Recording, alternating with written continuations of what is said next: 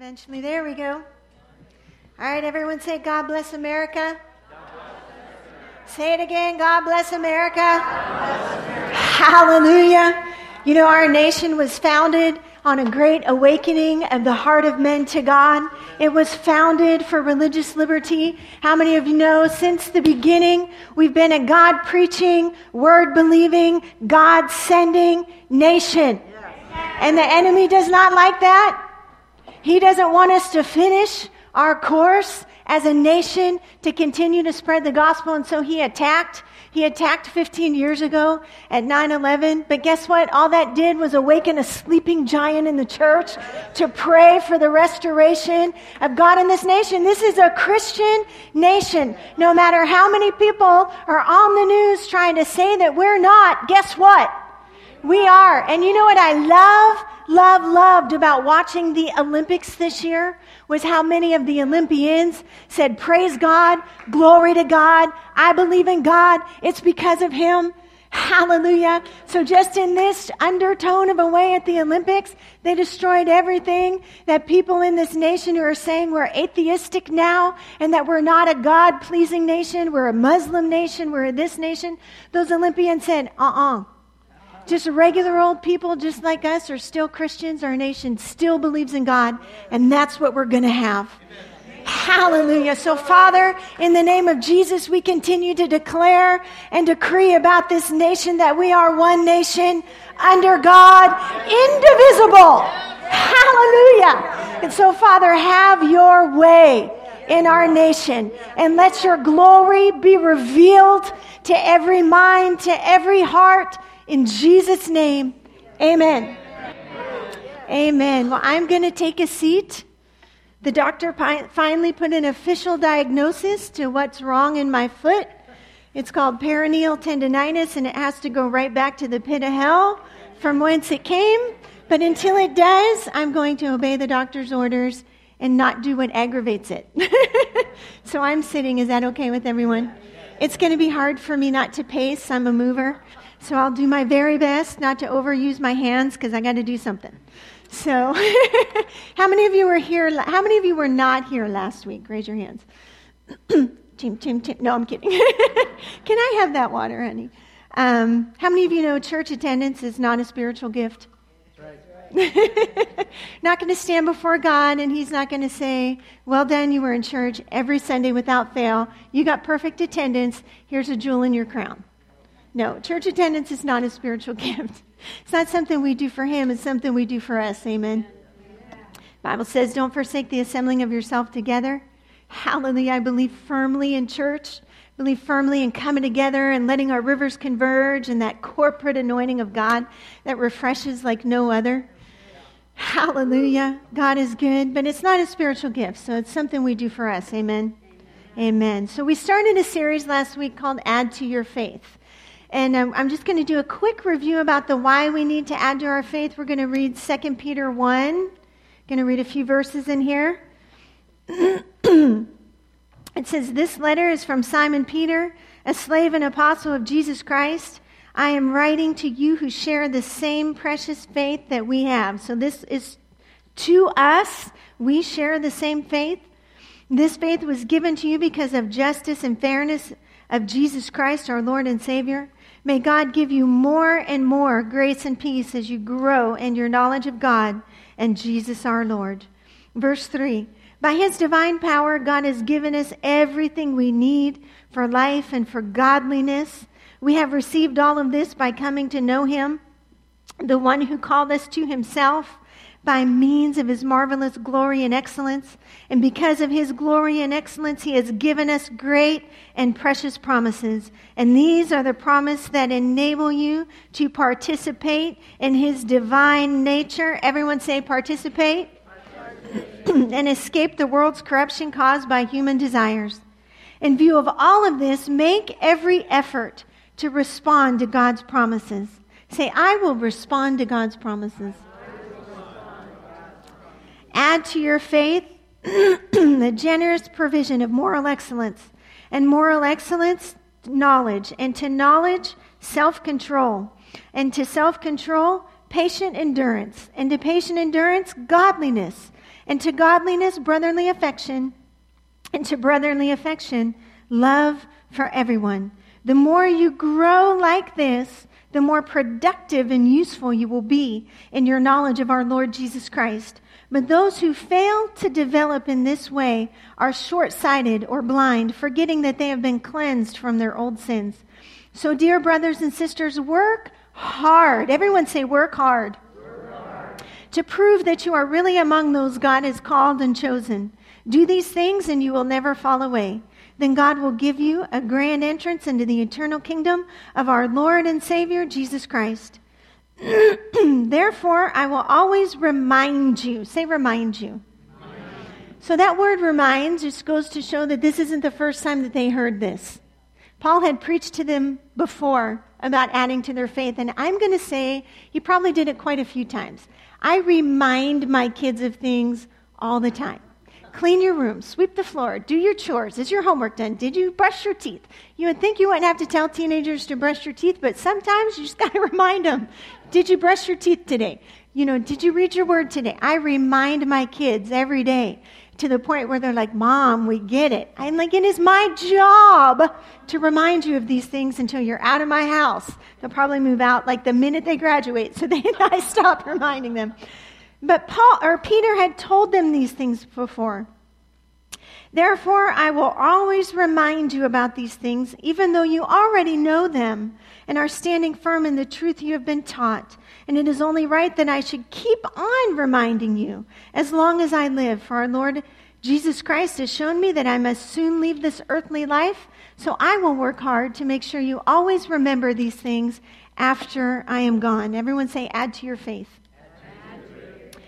Spiritual maturity is formed in us when we add to our faith. And that word faith means reliance on Christ for salvation. And we covered it last week. It's always and only by faith in Jesus that we are saved. We're not adding to salvation. We're not adding to the way of salvation. We're not adding to the gospel. But once we are saved, we're going to add on the foundation of that safe salvation, all of these things that will grow maturity on the inside of us. Spiritual maturity was not an option as far as Peter was concerned. It was not something to be taken lightly. It was daily something that they were supposed to be guarding and doing and checking up on and even giving themselves a grade on. This is what spiritual maturity looks like. This is what spiritual maturity looks like. It's not how often you prophesy. It's not how powerful the anointing. It's not how often you read your Bible or go to church or, or any of these things. How many hours a day you pray do not equal to spiritual maturity. Moral excellence, knowledge, self control, patient endurance, brotherly affection, godliness, love for everyone. These are the evidence of faith these are the evidence of salvation in your life, in my life. These are the evidence of spiritual maturity. That's what we're looking for on the inside of us. Everyone say the word is a mirror, not a window. Aha. Sometimes we like to make it a mirror or a window and hold it up and look through the window, through the word to you and tell you exactly what's wrong with you. The word is not a window. The word is a mirror. We're supposed to hold it up and look at me. Everyone say, Look at me.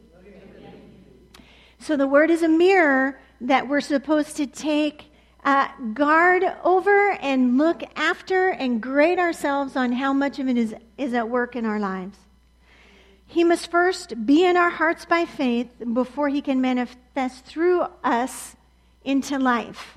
It's not what we do by ourselves. This is not something we can do by ourselves. It's not just works. Works without reliance upon salvation for Christ is filthy rags. It's not going to stand in the presence of God. But faith without works is dead. We can't do this ourselves. Why? Because our goal is to please Him. We need to safeguard our faith, and Peter even said it right here so you don't fall away. So we're safeguarding our hearts, growing up into Christ, firmly rooted and planted and grounded in who He is on the inside of us. So that's why we need to add to our faith. And whether or not we care about adding to our faith is kind of a barometer of our heart. Remember last week we said actions reveal the heart. If you love me, you'll keep my commandments, Jesus said. Our actions reveal the heart. And if we have kind of a who cares attitude about adding to our faith, we should be a little concerned about that. We should be very much concerned about that because it's an evidence of a, a cooling off in our hearts towards Christ. Christianity is not a retirement plan. it's not just a retirement plan. It's not just, oh, I said the sinner's prayer, I'm good to go for eternity. What I do here doesn't matter. It's not a retirement plan. It's not fire insurance, right? Christianity is not fire insurance. It's not, whoosh, I escaped hell, and that's all that matters. If that's all it is to you, I'm going to be praying for you. and Paul did. He prayed for the church until Christ was formed in them. And this is part of Christ being formed in us, adding to our faith. There is something that's supposed to follow salvation, and that is change. If our life after receiving Christ, after relying upon Him for salvation, looks the same as it did before we received Christ, we need to ask ourselves why. Because His grace, like Pastor Michael said in worship, is the divine influence on the heart that reflects out into life. There is supposed to be change, there's supposed to be an adding to our faith that makes us look different after Christ than it did before. And I can't get into all the verses we did last week about how Paul talked about that and Peter talked about that. You can go back and listen to the tape. Because we have a lot of, of ground to cover today. last week we talked about moral excellence and knowledge. The next one in the list is self control, and I'm going to hold off on that one till next week. I am really, really excited about next week. You don't want to miss next week. It's going to be powerful. He's put some things in my heart on, on, on what to do next week, and it's going to be life changing. You don't want to miss it. But we're going to skip over self control for now and head right over to patience. Everyone say patience. Hallelujah. It keeps me from getting straight A's on my report card every single time. Doesn't it, baby? Michael's mom used to sing them a song when he was little, and he sang it to me real quick after we started dating. It goes, Have patience, have patience, don't be in such a hurry when you get impatient. How many of you know it? You only start to worry. Only I changed worry to murmur because that's what I do. Remember, remember that God hates murmuring and think of all the times when people have to wait for you. Isn't that fun? And then, like every time he sang it, it was just like gosh, fingers on a chalkboard. And then he finally would just say, Don't make me sing the patience song. But now we sing it to our kids and it's awesome. But patience is probably not my strong suit. I would like to say I get a B, but sometimes it's even just a C. So patient endurance, I'm working on it every single day, adding to my faith. But patience, the definition here, is the capacity to accept or tolerate delay, trouble, or suffering without getting angry or upset. You know, if you had just stopped at the, the capacity to accept or tolerate delay, trouble, or suffering, you know, I would even get a better grade. But without getting angry or upset, a cheerful endurance. How many of you are cheerful when you're being patient? When you're exercising your patient? Raise your hands. Oh, you all get B's on your report cards too? Awesome. It's a cheerful endurance, but hope is always the basis of patience because you have a hope in the outcome being what the Word of God says it's going to be that's supposed to enable us to patiently endure. Endure means the ability or strength to continue or last, especially despite fatigue or stress or other adverse conditions. This is a fun one, isn't it? So it's, but hope is always at the base, basis of it. And actually, what this patient endurance is specifically referring to, although we can apply it to every area of the life, we can apply it to waiting on God's promises to come to pass in our life. We can apply it to driving. Hallelujah. We can apply it to waiting for our children. Amen and amen. But what this patience is really talking to, about is the patience that is waiting for Christ's return patient endurance. the ability to tolerate, delay trouble or suffering without getting angry or upset. This is supposed to set us apart as being a follower of a Christ. This is what the world is supposed to be able to look at us and say, they're spiritual. they are a follower of Christ because they have patient endurance. And we have to remember that when Peter was writing this book, they were under intense persecution. Nero was in charge, and he was lighting Christians on fire in his garden to use his torches. He was having them torn apart in the Colosseum just because they believed in Christ. They were facing extreme, extreme persecution. And if you read through the New Testament, even Peter and Paul were saying, it's not going to be long. Jesus' soon return is coming. And that was 2,000 years ago. They were anxiously anticipating the return of Christ. And I want to ask us a question today Have we lost our patience or even our hope for the return of Christ? Are we eagerly and anxiously anticipating and living life as though Jesus is really going to come back? Or do we just want him to fix it down here so that it's better for us here? You know, the slaves in Egypt didn't necessarily want to be delivered. They really wanted it just to be better in Egypt. They just would have preferred to have not been slaves in Egypt. They weren't looking to get out. In fact, they often turned around and wanted to go back. we have no garlic and we have no leeks out here. Life is not worth living in the desert. Life is not, we had it better in Egypt, they used to say over and over and over. We had it better in slavery. We had it better when they were beating us every day and making us do their labor because we had garlic and we had leeks. Ouch. Are we anxiously anticipating the return of Christ? Are we saying, Father, just fix it? Fix it down here so our life is better. You know, if we're not eagerly anticipating and looking forward to the return of Christ and cheerfully enduring the persecution that comes along with the life that we're living now, we're not going to even do what the Word has to say about the return of Christ. We're not going to be concerned for the souls of men. We're not going to be concerned that they, like Pastor Dan was saying, every knee's going to bow, every tongue's going to confess that Jesus Christ is Lord. You know, that really is a prophecy about that day. But are we concerned at all that they're going to bow on this side of the judgment seat? Or are we even thinking about the judgment seat? Are we even thinking Jesus is coming? We do, but we just think, I'm going up and going to escape. We need to be patiently enduring and thinking about the return of Christ in light of what's going to happen to them. That's why we rocked the block yesterday. That is why we did what we did yesterday at Burbank.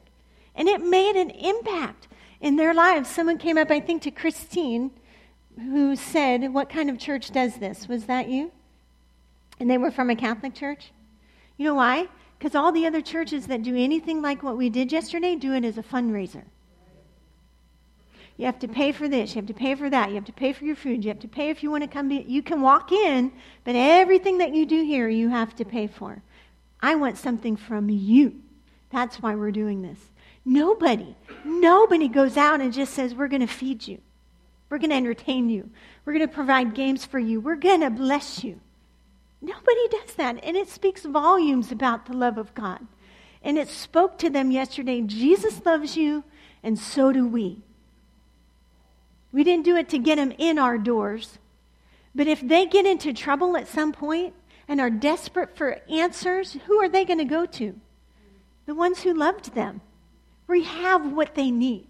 We're concerned for their souls and we want to show them the love of Christ. And that's what it means to patiently endure. It's not just about us. It's about us being solid so that we can give them what they need. And so that we can stand firm until the end. Because persecution stinks, doesn't it? Luke 21 19 says, In your patience, this is Jesus talking, you will possess your souls. And he was talking, if you go back and read Luke 21, which we're not going to do for time's sake, but he was talking about the persecution that's going to come right before his return. And he said, In your patience, you're going to possess your souls. In your patient endurance, in your cheerful waiting for me, it will strengthen you to stand in that time of intense persecution and be the lighthouse that I have called you to be. James 1 4 says, Let patience finish its work, oh hallelujah, so that you may be mature and complete, lacking nothing. And my favorite word in that whole verse is let. How many of you know what that word means? It means you have to give it permission. you have to give patience permission to complete a work in you. It smooths off the rough edges. It really, really does. And if we let patience smooth those rough edges off, then when we come into contact with persecution, when we come into contact with those that don't know Him, that are just rubbing us the wrong way at work, and they bump up against us, they're not going to feel rough edges. They're going to feel the smooth love of Christ coming right out of us. Hebrews 10:36 it says, "You have need of steadfast patience and endurance, so that you may perform and fully accomplish the will of God, and thus receive and carry away and enjoy to the full what is promised. And we really like to use this, and we can because there's other scriptures that support this. Like to use this when we're waiting for the promise of God to come to pass. I read this every day. I'm believing God to heal my foot. I really am. It's been six weeks, and that's way too long to not be able to move without pain. And some of you have been waiting longer than that for the promises of God to come to pass in your life. And it says we need to be patient and fully and endure so that he can fully do the will of God. And it does have to do with us receiving his promises, but the specific promise that this is talking about is Jesus' return. We need patience. Everyone say, I need patience. I, need patience. I will let patience finish its work in me so I can fully mature. Amen. Patience is a good thing. It's a good thing. Hallelujah. And um, we're going to move on to godliness. And I'm going to go kind of quick. We're going to get through four of these today so that we can, can finish up with self control next week. But the next one is godliness. And godliness is a good thing, but I don't think in this case it's what we think it is. We talked last week about moral excellence, and that was more about character and godly character. This word godliness me- literally means good worship. It's not necessarily just about character. This word means good worship, reverence, piety, to adore. That's what godliness means. So we're supposed to add to our reliance upon Christ good worship. So we're going to talk about, talk about this for a minute. I actually looked in the, the Greek lexicon about this word, and what it says is godliness is the opposite of religion. Godliness relates to real, true, vital, and spiritual relationship with God. Religion relates to the outward acts of religious observances or ceremonies. We call those works which can be done through the flesh. And our English word religion was never used in the sense of true godliness. It always meant the outward forms of worship only. But godliness means relationship. So religion is works alone. Remember, works without reliance upon Christ for salvation are filthy rags. They are meaningless, they count for nothing.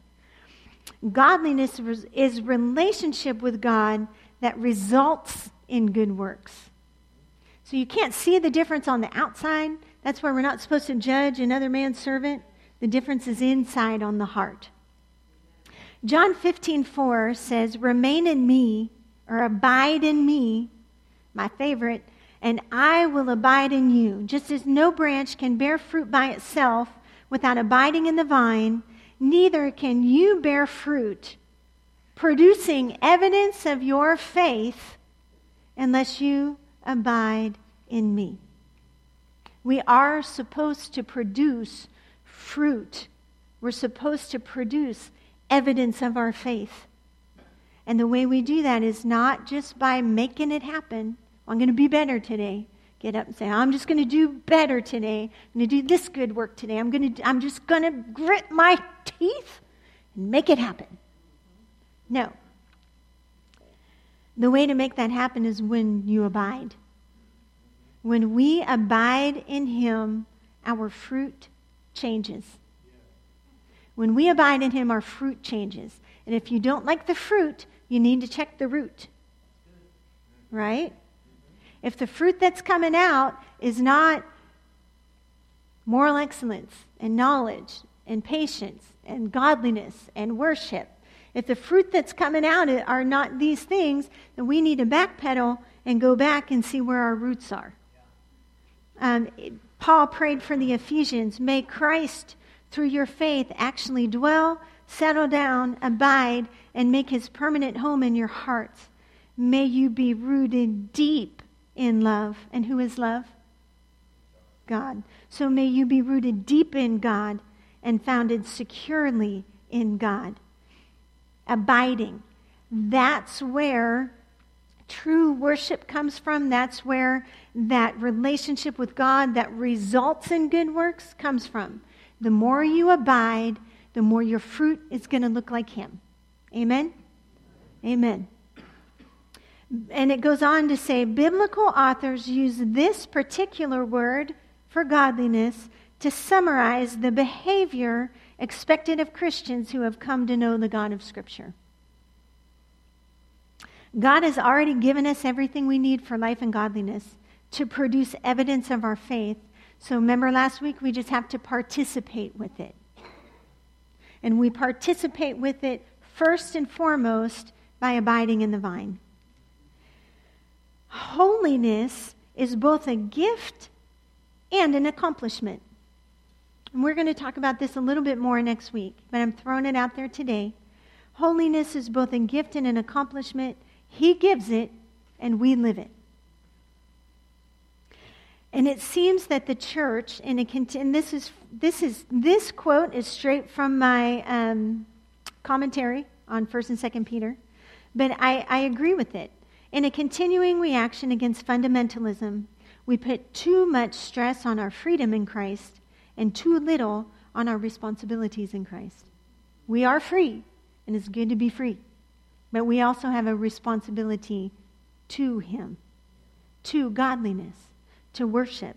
And this is true worship. Romans 12:1. I appeal to you therefore, brethren, and beg of you in view of all the mercies of God to make a decisive dedication of your bodies, presenting all your members and faculties as a living sacrifice, holy and devoted and consecrated and well pleasing to God, which is your reasonable, rational, intelligent service and spiritual worship. So, worship is not just what we did up here today, right? It's part of it. Praising Him, adoring Him, that's part of it. But the word goes a little deeper into it and tells us that true spiritual worship is what we do through our lives. Are we representing all that He is? And we get that through that relationship with God that manifests itself out in changed behavior, in good works. Amen? Amen? Yes. Say, I will, I will.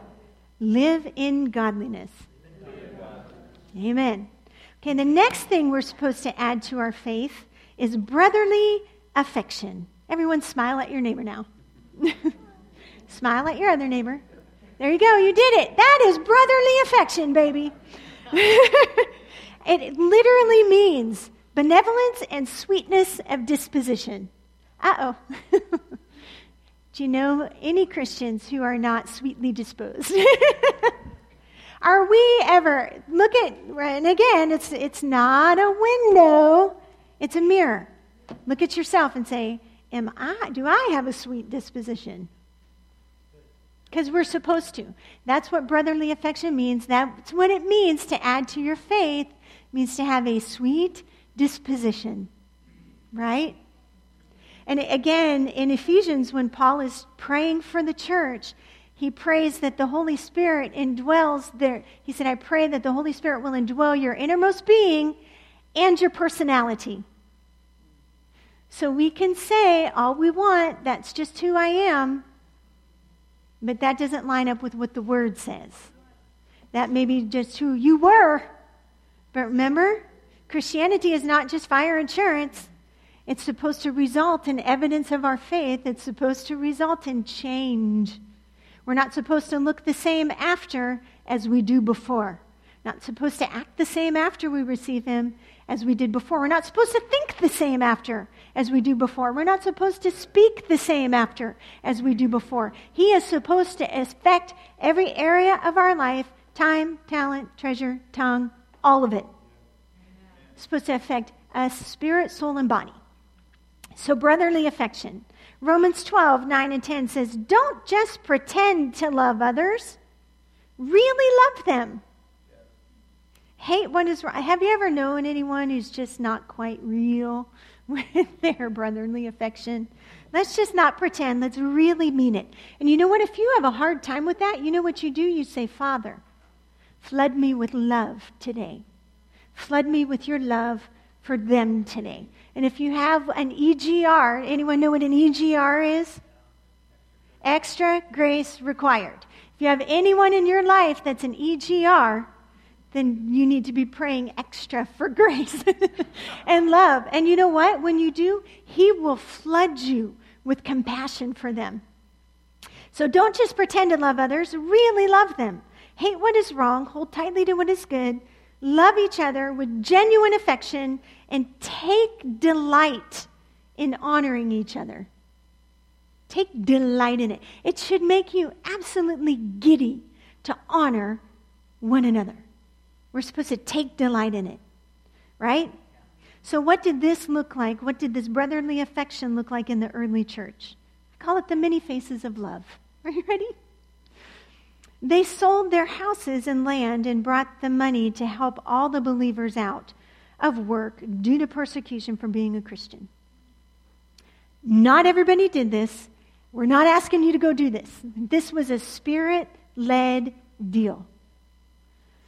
But they allowed the Spirit to lead them to generosity for one another. People in the book of Acts, people in that early church age, were losing their income because they were Christians. Whether it was because they made idols before and turned completely away from that, or because they professed to be a Christian and their, and their boss fired them for that, for whatever reason, multitudes were out of work in the early church. And so God moved on the hearts of the ones who had it. God's never going to ask you for what you don't have. And to be honest, the ones who sold their properties and houses were the ones who had two or more. They didn't sell their residence, they didn't sell their main residence. They sold the extra that they had. They gave over and above out of their abundance to bless the others.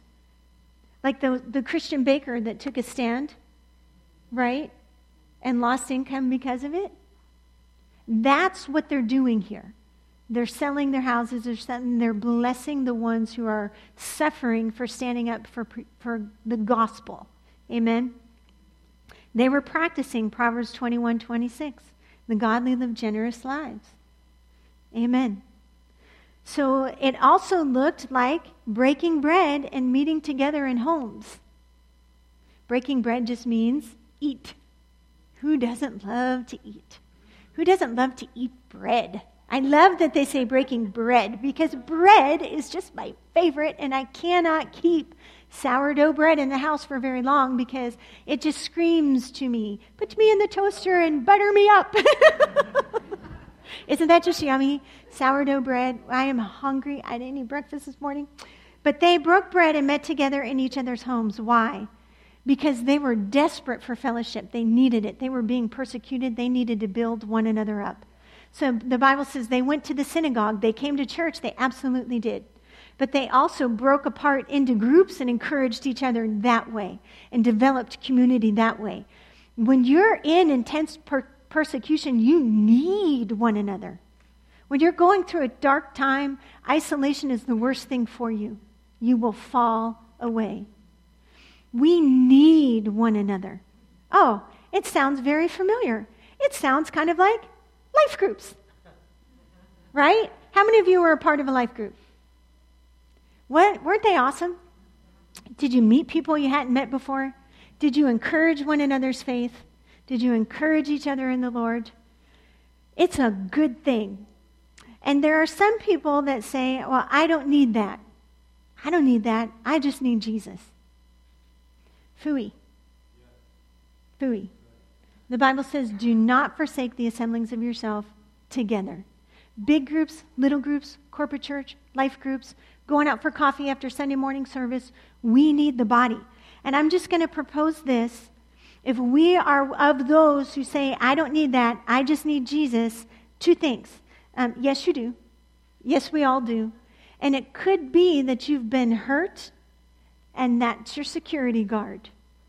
I've been hurt. I'm going to keep everyone behind this wall, and I'm just spiritualizing it behind. I don't need that. I just need Jesus. God made us relational, He made us to need one another. Even more so as we see the day approaching, the Bible says, draw nigh and meet together. So, um, so that's the first thing for those of us who say, I might not need that. The second thing is, it's not all about you. It's not all about me. What if they need the God that's on the inside of you? What if they need, you've been through things, He's brought you through things, you have a testimony. What if they need your testimony? What if somebody that's struggling right now with what you've already gotten victory over could use the wisdom that God's put on the inside of you through what you've walked through? Amen. We all need one another. We all need to break bread and we all need to meet together, not just here, where we can go deep into relationship and deep into Him and deep into His Word together. Amen. So, another way that this love manifested in the early church is if you see a brother caught in a sin, you who are mature, you who have added to your faith, restore such a one. Not maybe what you would usually think about for brotherly affection, is it? but guess what? Love does what's best for the other person. And this doesn't mean you're making this a window? This we're not doing to anybody we don't have relationship with. If you see someone that you're intimate and close with caught in a sin, you're supposed to meekly and gently go to them and approach them. How can I help you? Are you stuck? And can I be your accountability partner? And what can I do to help you? I know your heart for God. I know your love for God, and I know you don't want to be in this position. What can I do for you? Gently, not up in front of the whole church, not in a big group, one on one. Don't don't try to do that to someone that you don't have a relationship with because they will just turn around and walk away and get burned on church and get burned on God. That's not what this is talking about. This is a meek. This is a humble. This is, a, and it even says, be careful lest you also fall. If you're not full of meekness and tears for them and haven't been praying for them to get free, uh, maybe that's not your thing to do. But this is one of the ways that look like in the church. If you see someone that you are tight with and they're stuck in a sin, you need to help. Give them a lifeline. Help them get out. Amen. And the, the, going a little deeper down that way, this was Paul. So this is the apostle, right? Not everybody did this, but this is one of the many faces of love. If Paul told the Corinthians to kick a guy out of the church who claimed to be a Christian and wouldn't stop blatantly sinning. Now, that was after a process and that was after a step after step after step of meekly and humbly going to him. Hey, listen, let us help you. Let me help you. Let me minister to you. How can I help you? How can I help you? After that whole process, Paul said, kick him out. Don't even have fellowship with him. You know, if we did that in the church today, we would get sued big time. But that was love. You know why? What happened to that guy? He repented and he came back to God. He came back to God. So we're not going to do that. I promise you, we're not going to stand before the church and say, kick this guy out. But, but that was one of the many faces, that is one of the many faces of love and brotherly affection. Another way that this presented itself in the early church was serving. They served one another. Jesus came to serve. They took that example and they served one another. And finally, they prayed for and encouraged one another. So when God brings someone to your heart, you're going to pray for them. Shoot them a little text, encourage them. We're not going to let go of those little things that we can do to show brotherly affection, right? And love for everyone. This is the last one this we're going to end up today. Love for everyone. So love for everyone is different than brotherly affection. Brotherly affection is inside the church. Love for everyone is concerning outside the church. Brotherly affection is inside, love for everyone is outside. Jesus showed different, love manifested differently through Jesus to those in the church than it did outside of the church. He was harder on those in the church than he was outside of the church, wasn't he? I think so, it's reversed now. I think sometimes we expect those outside of the church, we're really hard on them. But grace and mercy flow within the church. So we want to bring this kind of to where it's supposed to be love for everyone. That word love is agape. We're going to love everyone. Everyone say, everyone means everyone. Okay. Agape means, uh, the Greek lexicon says this about agape. This word was unknown outside of the New Testament. Philanthropy was the highest word used by the Greeks, which is a very different thing to agape, and it was a far lower form. Philanthropy, in its full display, only gave to him who was entitled to his full rights. Only if they earned it, only if they were entitled, did they get their full rights to something. That's how the world thought back then. Agape denotes the love which springs from admiration and veneration and which chooses its object with decision of will and devotes a self denying and compassionate devotion to it. This is love in its fullest conceivable form. I'm going to say that again. It chooses its object with a decision of the will and devotes a self denying and compassionate devotion to it. This is love in its fullest conceivable form. Let's think about that for just a minute, because this is the, they call it the God kind of love. Agape. This is how God loves us and them, but let's think about us for just a second. He admires me. God admires you. Can you even imagine that? I know all my faults. I know all my failures. To think that God would have this kind of love? He admires me? What? It is mind blowing because I don't even admire me. But God admires me. Say, God admires me. He's good, isn't he? How can he admire me? And it says he lived us before we ever picked him. So this is before Jesus. Doesn't have anything to do with the blood. He sees us through the blood. Amen. But he loved us before all that. He admired us before all that. Because he looks for the gold and he knows it's in there. And I love, I love, I love, I love, I love the story of the woman caught in the act of adultery. It just, I think, perfectly shows the heart of God and the love of Christ. He never condemned the sinner, ever. Let's just stop there because the church is really good at condemning this, the person outside of the church, aren't we? He never condemned the sinner. However, he never condoned the sin. Right? He told her, Go and sin no more. He didn't gloss over it, he didn't condone it. Oh, it's okay, honey. You meant well. No. He said, Go and sin no more. It was sin, it was wrong. Go, don't do that anymore. He never condemned the sinner. He never condoned the sin. He mastered, he didn't even go around the law. He, he kept the law. The law said she should have been stoned if she had accusers, right?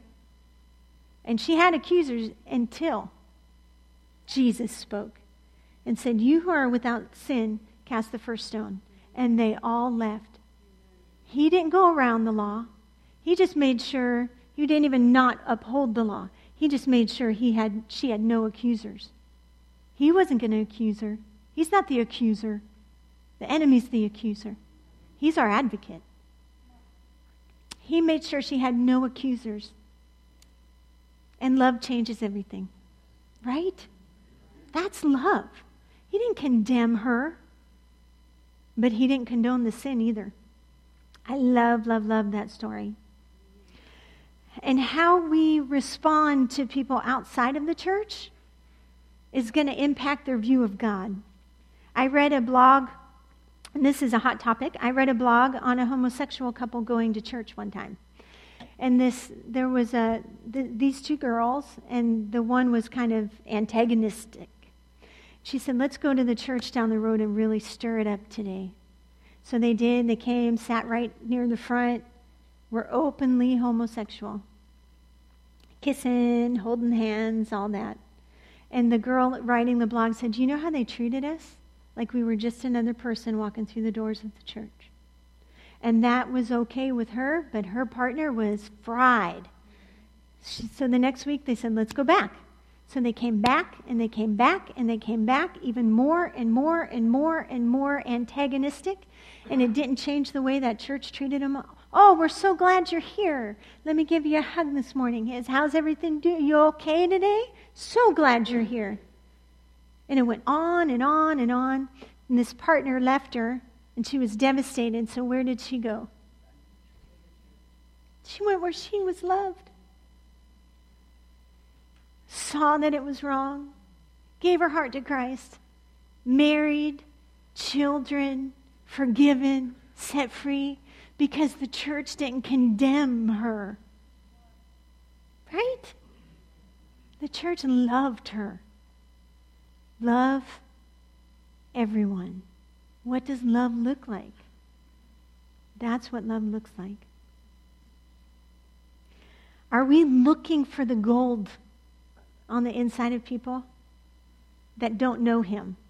Are we expecting them to act like they know Him? It's abiding in Him. It's that reliance upon Christ for salvation that enables us to produce fruit, to produce that evidence of our faith. They don't have that. They're not going to produce evidence of their faith. And we need to love them anyway, admire them, choose our object with a decision of will, and devote a self denying and compassionate devotion to it. Let's go have a block party. Let's just go love them. Let's just feed them and invite them over to hang out for a while. Love them. We need to be looking for gold instead of judging. Are we a part of the divisiveness going around us? Or are we really acting like Jesus would do? I'm going to end with this 1 Corinthians 10. I'm going to read a couple verses in here. This is love, that self denying and compassionate act Remember, I said we, we, we're focusing too much on our freedom in Christ and not in our responsibility. This is what love means. So, my dear friends, flee from the worship of idols. You're a reasonable people. Decide for yourselves if what I'm saying is true. Hold on. I'm going to read it in another version too. When we bless the cup at the Lord's table, aren't we sharing in the blood of Christ? And when we break the bread, aren't we sharing in the body of Christ? and though we are many, we all eat from one loaf of bread, showing that we are one body. Think about the people of Israel. Weren't they united by eating the sacrifices at the altar? What am I trying to say? Am I saying that food offered to idols has some significance or that idols are real gods? No, not at all.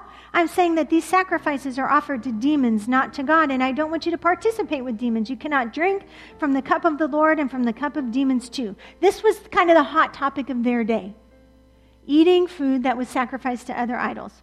You cannot drink from the cup of the Lord and drink from the cup of demons too. You cannot eat at the Lord's table and at the table of demons too. What? Do we dare rouse the Lord's jealousy? Do you think we are stronger than he is? Verse 23. You say, I am allowed to do anything. But not everything is good for you. You say, I am allowed to do anything, but not everything is beneficial. Don't, this is love. Don't be concerned for your own good, but for the good of others. So you may eat any meat that is sold in the marketplace without raising questions of conscience, for the earth is the Lord's and everything in it. If someone who isn't a believer asks you home for dinner, turn away and run because they aren't Christians. No. If someone who isn't a believer asks you home for dinner, accept the invitation if you want to. Eat whatever is offered to you without raising questions of conscience. But suppose someone tells you this meat was offered to an idol. Don't eat it out of consideration for their conscience. It might not be a matter of conscience for you, but it is for them. For why, but you ask, why should my freedom be limited by what someone else thinks? Ever hear that? Huh? If I can thank God for the food and enjoy it, why should I be condemned for eating it? I'm allowed. So whether you eat or drink or whatever you do, do it all for the glory of God. Don't give offense to the Jews or to the Gentiles or to the church of God. I too try to please everyone in everything I do. I don't just do what is best for me, I do what is best for others so that many might be saved. And you should imitate me. I'm just going to read a couple of these verses out of the voice translation and then let you go. This is love. Whatever you do, whatever you eat or drink or not, it's your choice. Don't offend Jews or Greeks or any part of the church of God for that matter. Consider my example. I strive to please all people in all my actions and words, but don't think I'm in this for myself. It's their rescued souls that are the only profit. Paul's instructions on this matter are clear. Believers should give up their rights and freedoms for the sake of others. This is the essence of sacrifice. This is what Jesus did. This is what Paul does. Otherwise, community becomes impossible. But no state or church authority should force compliance. It must arise from a heart of love and a disposition that puts the needs of others first. Grace enables sacrifice. We're called to live a life of sacrifice just like Jesus did. Andrew Murray said, Do we feel that Jesus' sacrifice delivered us from our need to sacrifice? It did not. It enables our sacrifice. Do we say, I'm not under the law, so I'm allowed? It doesn't matter, I'm still going to heaven, I'm free? We hear that a lot, don't we? Or do we say that because we're trying to live holy or because we want to do what we want to do without feeling convicted? If we are, it's a selfish attitude and it's far from what Jesus did. When Paul said, To those under the law, I become as one not under the law, it doesn't mean that he acted as though he had no law. He said, I still obey the law of Christ. What it means is, I don't expect them to be under the law. Yet. It's not about me. Everyone say, it's not just about me. And this is what spiritual maturity looks like. This is what love for everyone looks like. I'm going to lay down my right if it means that you're going to come to know him. It all is about the harvest. It all is about them. We need to add to our faith, Paul, Peter said, so that we can be productive, so that we can pull them into the kingdom. Amen. Amen. Hallelujah. Father, we're so thankful for your grace and for your love that lives in us. We're so thankful we can abide in you.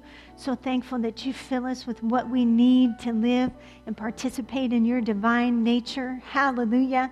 And I pray for everyone who hears this this weekend and as they listen or watch online, Father, that you give us the strength and the desire and the fire and the ability to walk above to live above these worldly standards, to live according to your standard and your divine grace and ability in us, so that we can be productive, so that we can be strong, so that we won't fall away, so that we can draw as many to you before the judgment seat of Christ as possible.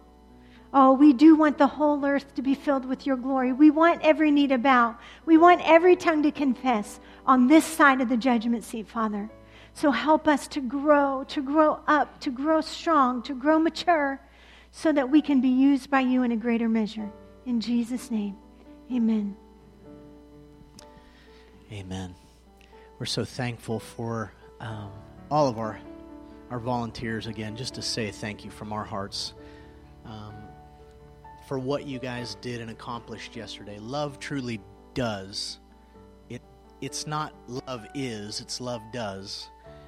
Christ has called us to live this life where it makes a difference. And um, I'm so thankful for this message. I think it's very timely. I think it's it's very appropriate. It's it's showing us what we are supposed to and how we are supposed to live as Christians. It's not just to be comfortable in the in the chairs at church. It's to make a difference.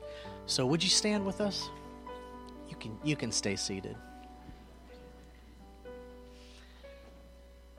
We just love you all, and um, it's our privilege, it's our honor to uh, just to bless you. And so today we just we bless you in the mighty name of Jesus. May the face of the Father shine on you, His children. May you come to understand and know just how real the relationship is with you and your heavenly Father. May you understand that it's not just sitting in a chair at church. It's not just coming on a Sunday or going to a home and a life group on a Wednesday or midweek. It's about actually doing what the Word of God says in James.